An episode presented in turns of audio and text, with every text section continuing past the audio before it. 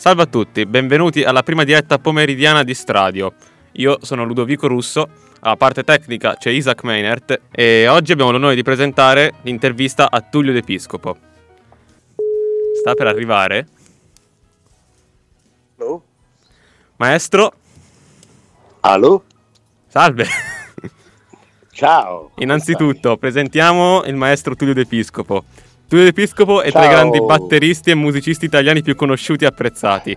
Possiede uno stile unico e una personalità dirompente e ha suonato con tutti i più grandi musicisti italiani e internazionali. Parliamo di Lucio Battisti, Pino Daniele, Astor Piazzolla, Chet Baker, Max Roach e Jerry Eh. Mulligan. Oltre alla sua carriera da Eh, musicista, si è dedicato all'insegnamento con passione e generosità. Quindi siamo felici oggi Sì. di avere, oggi 26 maggio 2022, siamo felici di avere il maestro Tullio D'Episcopo per una breve intervista telefonica. Il giorno prima del suo Ciao. concerto all'auditorium Giovanni Arvedi al Museo di del Violino di Cremona. Sì, è che tra l'altro è un auditorium stupendo quello. eh. Intanto, maestro, devo Sì. ringraziarla per eh, aver accettato il nostro invito. Come sta e dove si trova in questo momento? Guarda, in questo momento sto facendo una videoconferenza con tanti batteristi della Sicilia, in Sicilia, a Milano. E poi domani parto al mattino, vengo presto a Cremona per fare questo meraviglioso concerto. In questo, in questo circolo, perché questa pedana dove suoneremo è circolare. Eh? Sì, maestro. E in Intanto, mezzo a, a questo, a questo circolo, in mezzo a questo circolo c'è tutto il pubblico, che meraviglia. abbiamo proprio il pubblico a 360 gradi, letteralmente, nell'auditorium eh, Giovanni Arvedi. Intanto volevo soltanto presentare il nostro progetto, che è il progetto Stradio.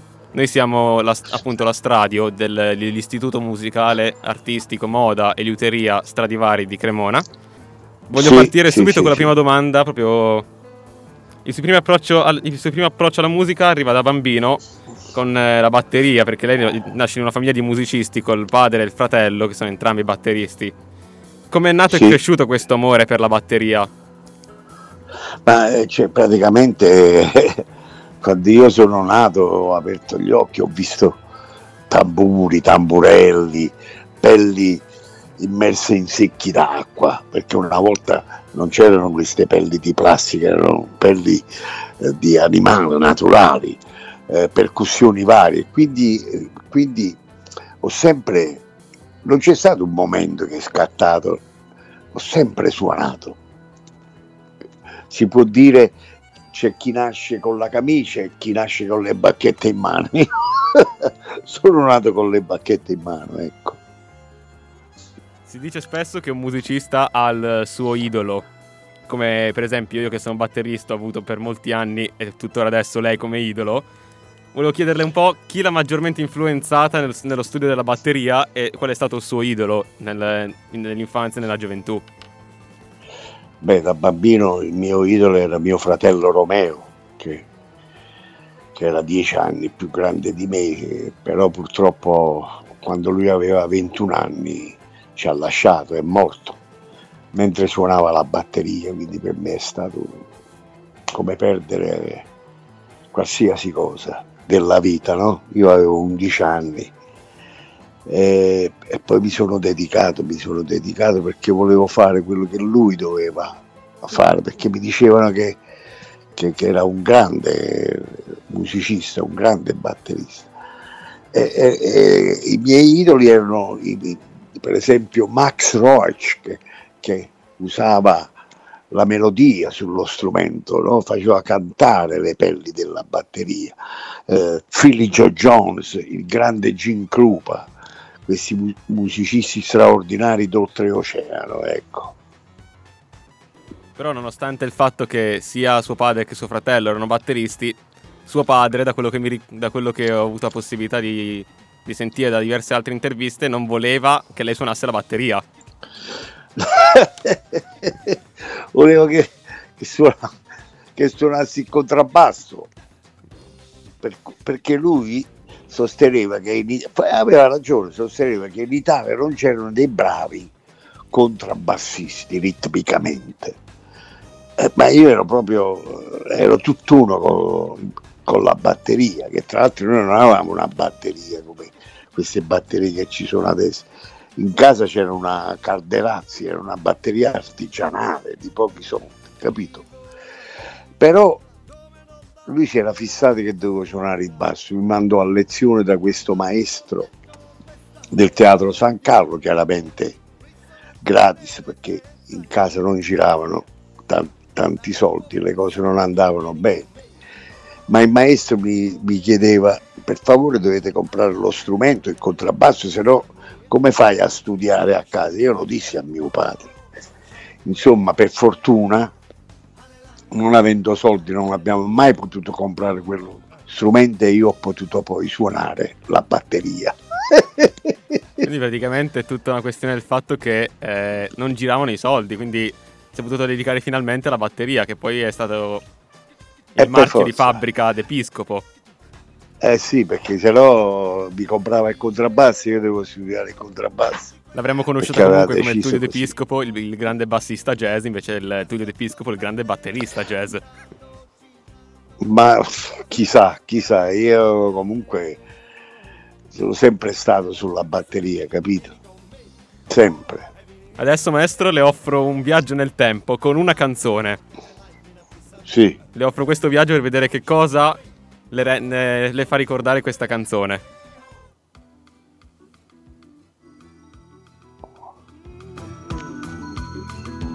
Mamma che bella. Che meraviglia. sai più che ti aspettare che Questa canzone. Che meraviglia, bella ambriana. Esattamente, Pino Daniele. Volevo farle proprio una Il domanda su, fratello in blues. su questo personaggio che è più che altro per lei un fratello, visto che avete fatto Fratello in tantissimi blues. anni insieme e se non mi sbaglio Sì. anche uno dei primi autori con il quale ha fatto un live E quanti successi. e quanti successi soprattutto. Quindi volevo farle una domanda. Sì. Lei come ha conosciuto Pino Daniele e che cosa vi ha uniti?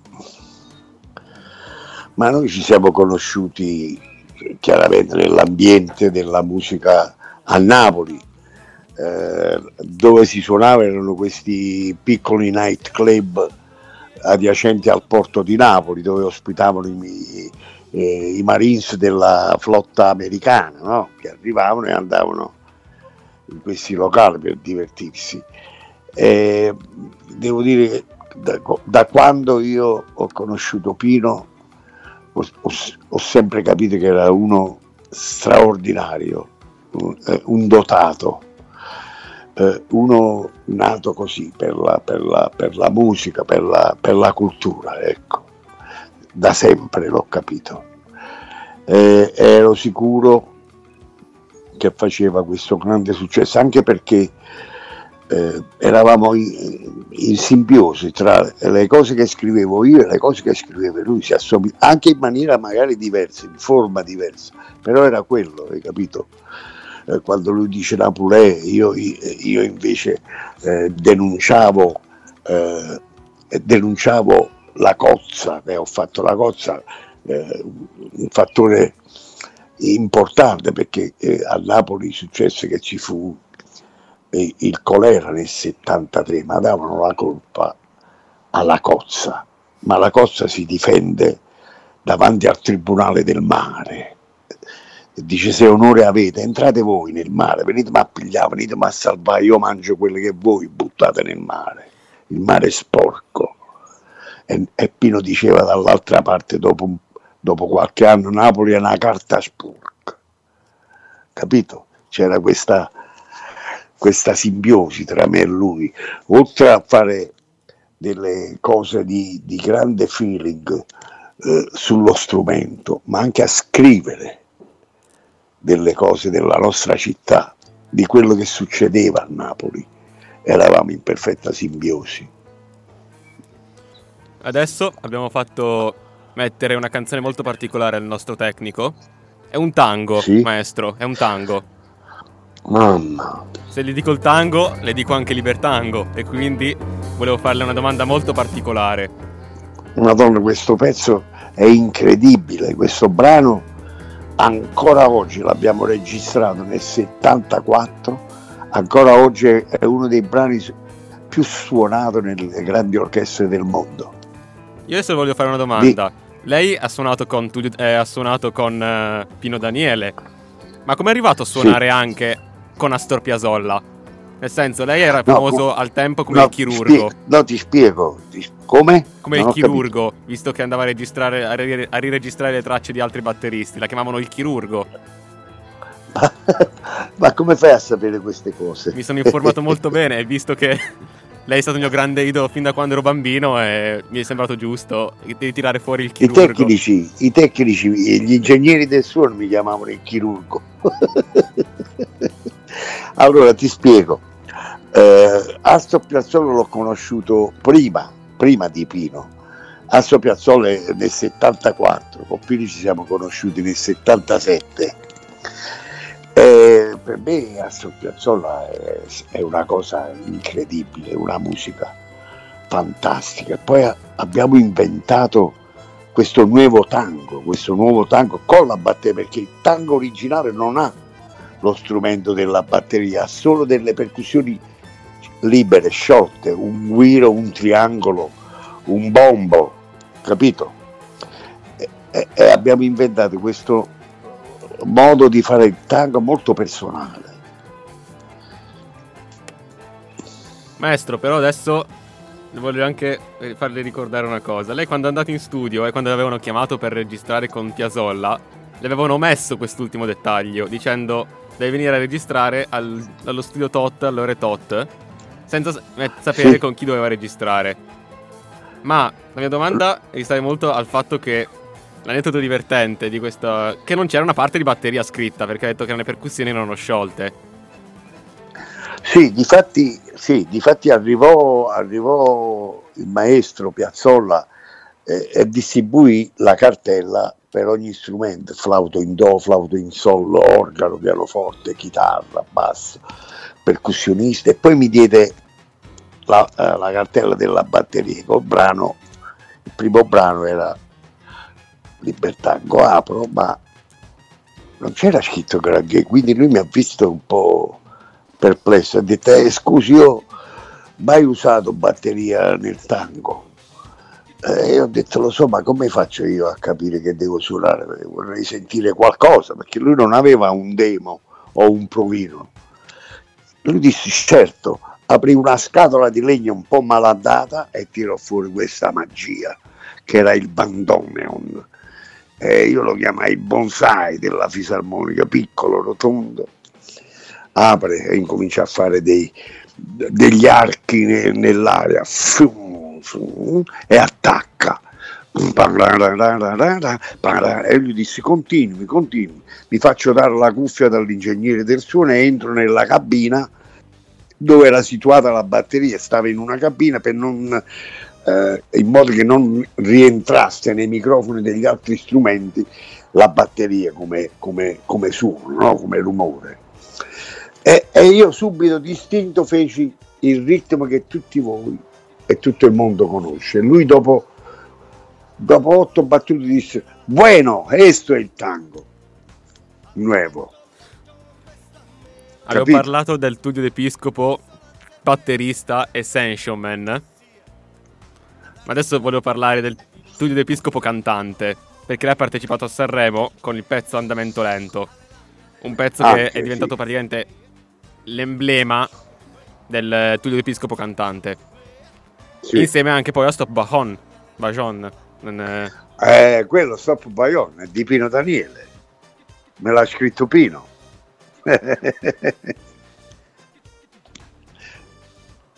Poi?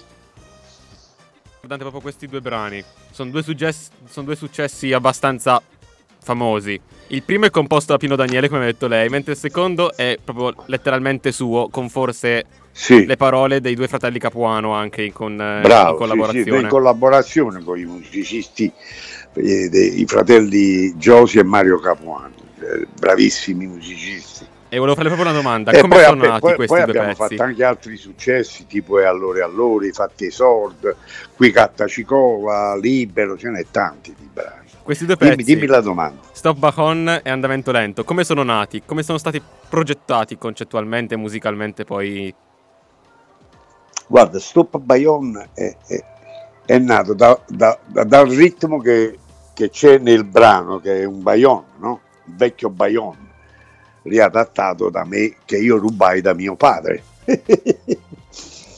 Lo fece ascoltare a Pino e lui su questo ritmo fece, eh, fece la, diciamo, la, la, struttura di Stop Bayonne. Poi assieme eh, io inventai delle cose tipo Primavera, eh, lo, lo sket col, con la voce, che era uno dei primi, poi era uno dei, dei primi rap eh, in Italia, eh, Stop Bayonne.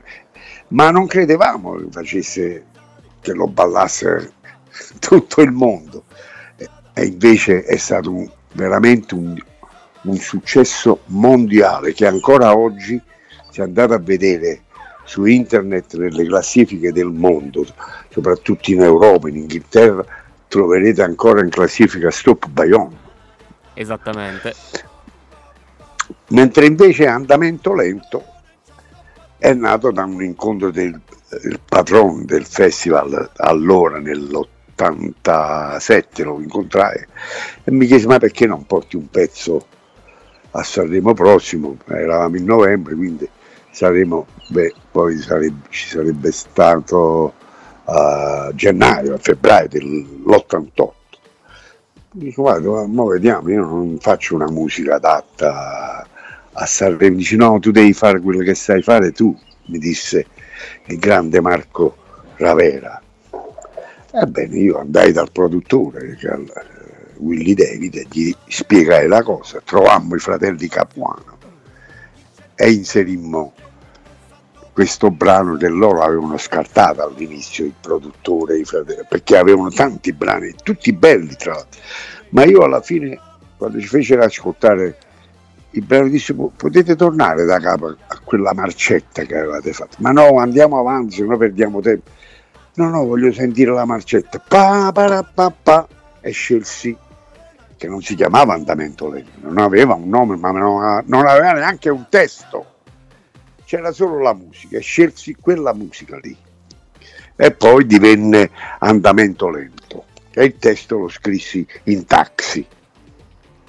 Ci volevo proprio arrivare perché il fatto la storia del testo di andamento lento è tutta nata da un appuntamento mancato con i fratelli Capuano perché dovevate incontrarvi a, esatto. a un bar alle 15 a, eh, a, Roma mi pare. No dovevamo incontrarci eh, sì a, a, Ostia dove loro avevano lo studio di registrazione perché dovevamo consegnare eh, mancava, mancavano 36 ore per consegnare il provino alla commissione di, di Sanremo. Però non c'era il testo perché no, eh, il produttore non voleva che lo scrivessi io il testo, eh, voleva farlo scrivere ad altri, boh, eh, però il testo non veniva fuori. Allora io dissi, beh, troviamoci domani a Ostia alle tre, eh, ci mettiamo lì assieme, non abbiamo trovato nessuno in grado di fare questo testo, proviamo a tirare fuori qualcosa. Io invece presi il taxi, ma dopo pochi centinaia di metri arrivammo in piazzale Clodio, dall'albergo, io stavo all'albergo Clodio, eh, c'era la piazza tutta intasata, io dissi al tassista, ma scusi, ma, ma adesso come faccio io per andare all'appuntamento con questo casino? E cosa vuole? Lui mi rispose, Roma è tutto un andamento lento. E lì è scattato tutto. Lì è scattato e si è accesa la lampadina.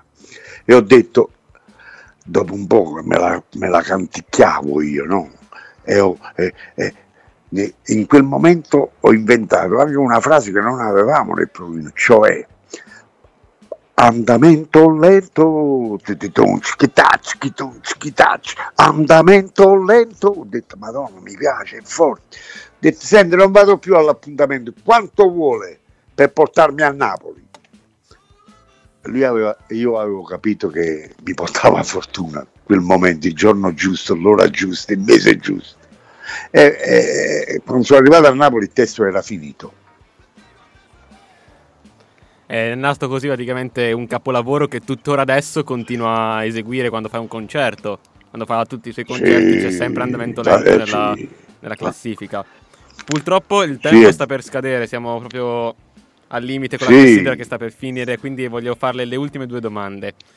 La prima è una domanda molto tecnica per, per, perché le chiedo come fa lei a comporre quando sta con altri musicisti o improvvisa sul palco. Qual è il, eh, il pensiero? Eh, a, me, a, me, piace eh, comporre assieme agli altri. Gli dico, prova a fare questo, tu, tu invece col basso prova a fare quest'altro. E nascono delle cose. Poi e poi invece quando uh, devi fare un disco e lì diventa la cosa più tragica, difficile, di, perché devi, devi, fare dei pezzi che, che, che poi piacciono, capite, che vadano nelle radio, perché qui la prima cosa che ti chiedono, ma non è radiofonico, capito? E quindi diventa molto più difficile comporre, quindi molte volte ti devi chiudere in un posto isolato soprattutto quando devi scrivere i testi, però per quanto riguarda me io devo stare in mezzo al casino, in mezzo alla gente, se no non scrivo, non esce niente. L'avevo visto prima con andamento lento, è stato in mezzo al traffico ed è nato un capolavoro. Esatto. Venerdì, cioè domani, l'ascolteremo a Cremoni insieme a due straordinari musicisti, insieme a Dado Moroni e Aldo Zunino. Sì. È la, prima, grandi, è la sua prima grandi. volta nella nostra città o si è già venuto molte volte? Ma io ho suonato, c'è un bellissimo ricordo a, a Cremona, ho suonato con uno dei gruppi più importanti della storia del jazz italiano, che era il gruppo di Basso Valdambrini, che, eh, che pure allora eh, erano gli anni 70, mi sto parlando del 76, 77, ecco. ed era Cremona Jazz, il palco, evidentemente forse non c'era ancora il l'auditorium. Da quanti anni c'è questo auditorium? Da poco, penso. Dieci anni. Ecco, sì, non c'era ancora. Il palco era situato davanti al Duomo di, di Cremona. Maestro, purtroppo è la nostra ultima domanda, quella che le sto per fare. Lei intanto la ringrazio già in anticipo di averci concesso il suo tempo per eh, la nostra radio. Voglio chiudere chiedendole i suoi, i suoi prossimi progetti da qua fino praticamente alla fine dell'anno Ma... oppure fino a quando vuole suonare, fino a quando Ma si delizierà io... con la sua musica? Io non ho grossi progetti, io voglio solo suonare, suonare, suonare, suonare per la gente, live, live, live perché ho bisogno di adrenalina. Solo il palco mi dà quell'adrenalina che dopo mi fa star bene. Maestro, la ringrazio infinitamente di nuovo per essere stato con noi. Io la verrò a vedere domani, sinceramente. Sì. all'auditorium e spero di poterla incontrare di persona dopo questa bellissima chiacchierata fatta oggi. Grazie Roberto, vero Roberto? No, io sono Ludovico, Roberto è il professor ah, Lana che l'ha chiamata. Grazie allora, eh, ragazzi, saluto tutti con affetto e con feeling. Ciao agliù, come direbbe Pino Daniele. Grazie maestro. Ciao, ciao, ciao.